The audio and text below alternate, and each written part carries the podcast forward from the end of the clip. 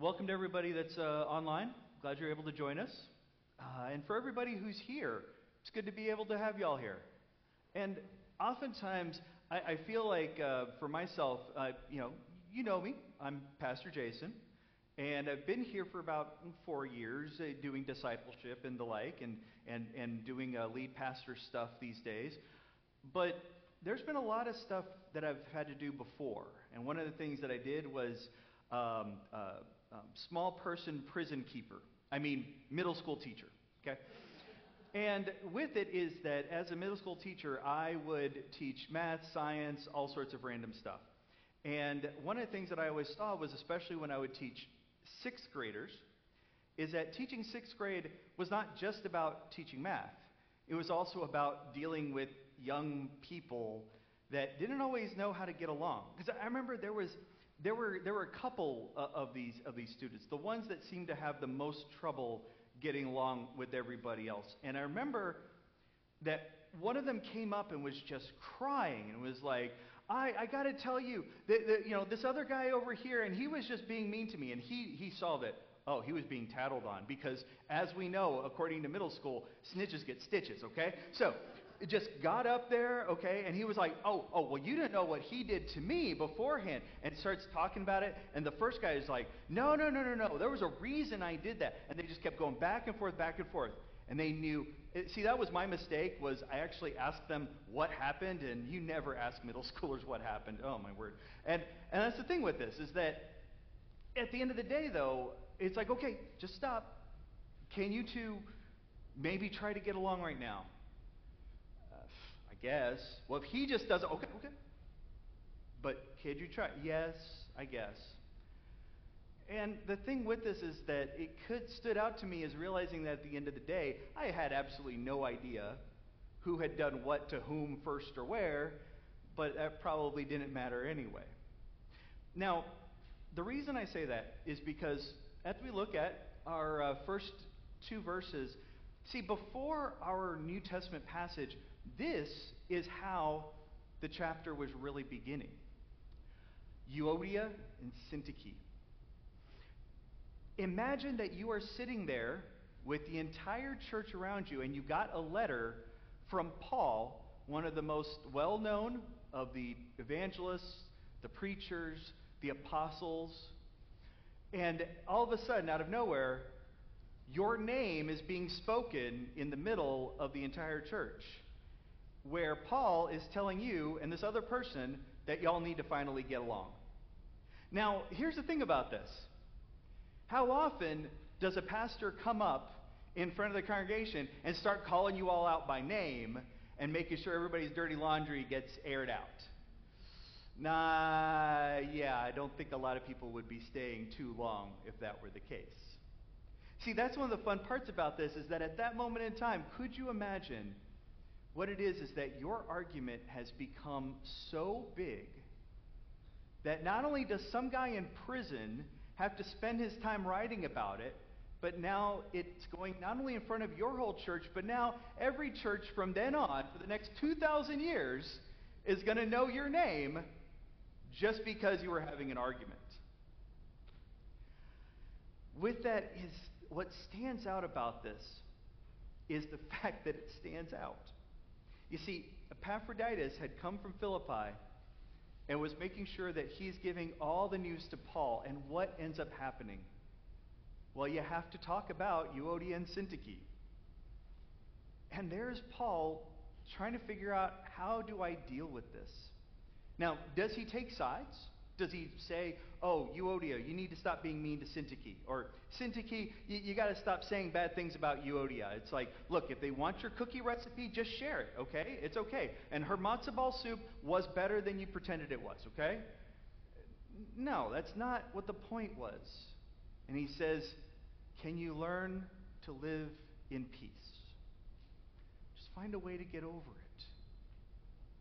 See, that is what ends up leading us into our passage from today.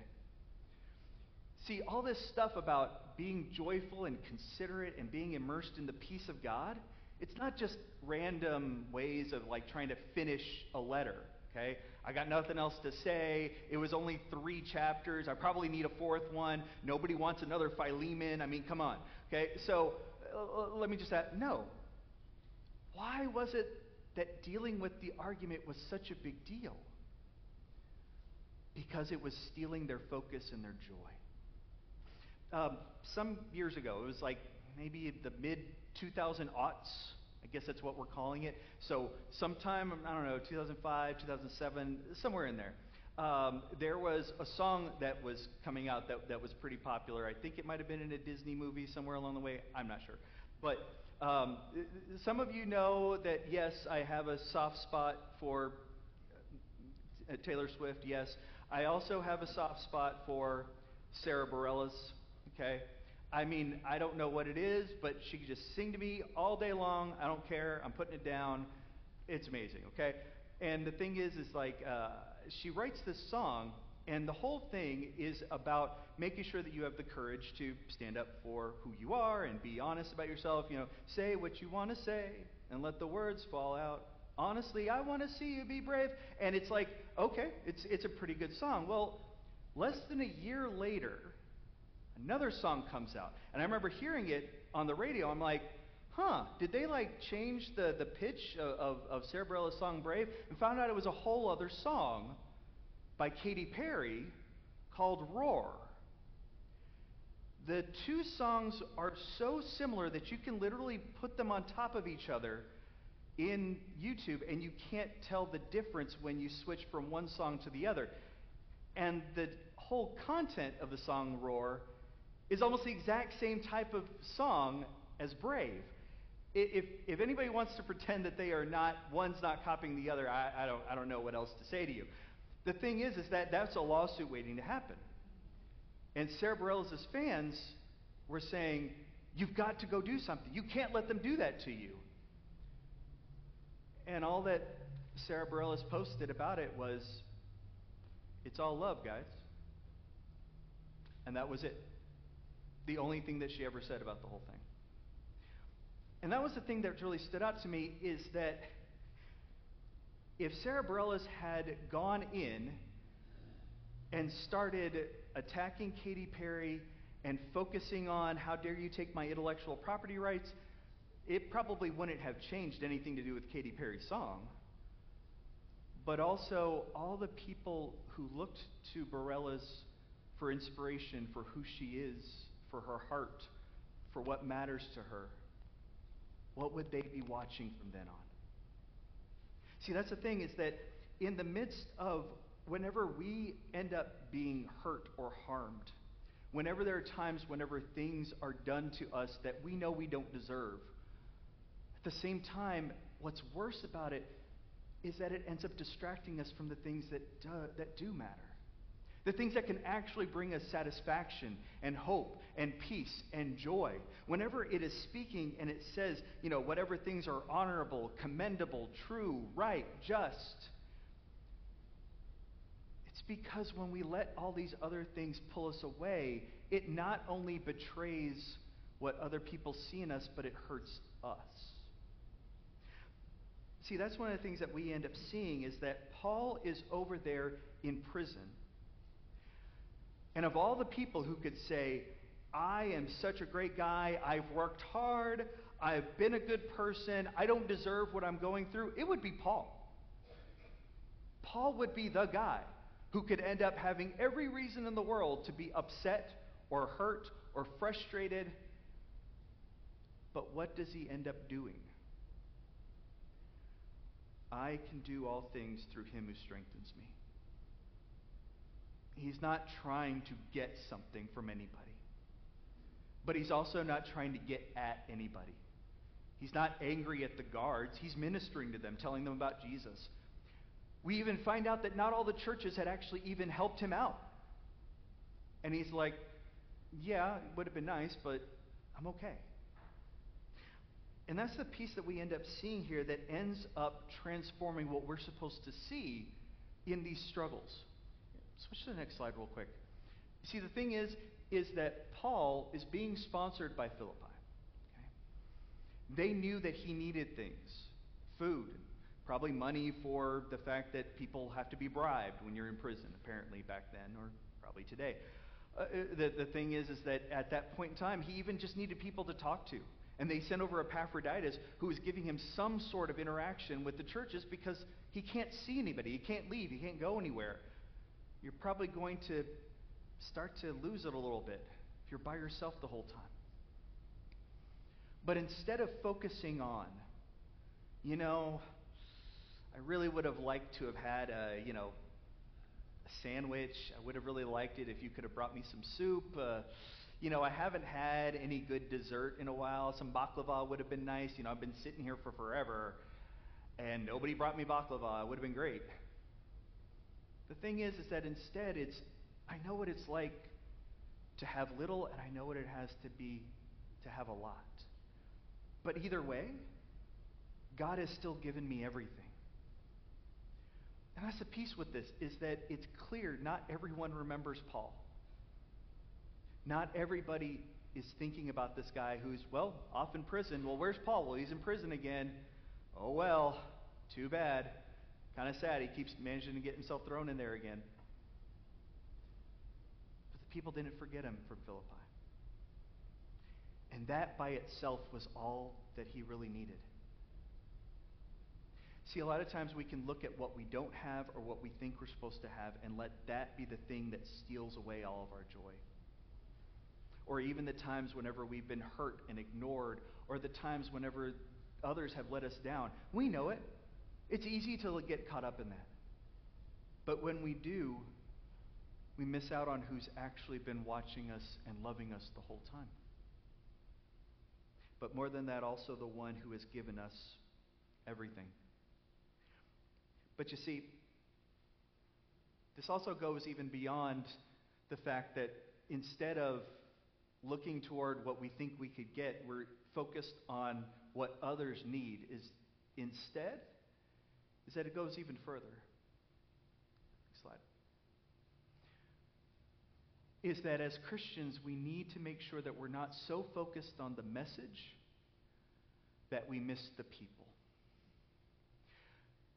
We oftentimes feel we need to stand for something. We need to fight for something. We need to make ourselves heard. We need to make sure that people get what they have coming to them. We need to make sure, fill in the blank. But we get so caught up in what we think we're supposed to stand up for that we miss the people that we're standing up for. And the reason I say that right now is because you must have had your head under a rock if you have not heard about what's happening with Israel and Palestine. The thing is, is that at this moment in time, there are people going through much more than any of us have ever seen. There are people losing their lives and going through worse. You can look it up online. I don't want to share all the grisly details. The thing is, is that right now, there are terrible things that are happening. And at the same time, there are a lot of people over here that are spending their time. You know what? That's why that group of people shouldn't exist anymore. Or, well, you know, they had it coming to them because of this. Or even more than that, all of this proves that all of our prophecies in the church were correct. So now come over to church so we can stare from a distance and wait for the second coming. Is that at this moment in time, whatever side of a border you may be on, there are people who are losing their homes, losing their lives, losing everything they've ever known. And somebody said at one point in time, you know, I sometimes can't tell the difference between someone who's Israeli and someone who's Palestinian. Yeah, that's kind of the point. See, there are a lot of people right now that are doing terrible harm to others, and they're going to need to be punished, and they're going to need to be stopped, and all these things are going to happen. But when everything pauses, there are going to be people of all sorts of backgrounds that are suffering, and all of them need to know not just Christ in our words, but also in what we do. That's going to be hard. Because it's going to be easy to say, well, that group needs to be taught a lesson, or they should have known better. But at the end of the day, they're people. And if we get so caught up in trying to make a point or stand for something that we forget the people who need Christ, then we've missed the point. So I, I don't know how all this is going to shake out. I don't know things in the Middle East right now. I don't know what's going to be happening right now it, over here. What I do know is that there are people who are going to need us. So, wherever your heart is right now, let it not be so consumed with whatever people are trying to say back and forth and whatever bumper stickers people have or whatever people post on their Facebook. Let that part go and ask God, how are you going to let me bless all of those people suffering? Because at the end of the day, that's how we share Christ by sharing Christ with everyone. No matter what may have happened before. Thanks be to God.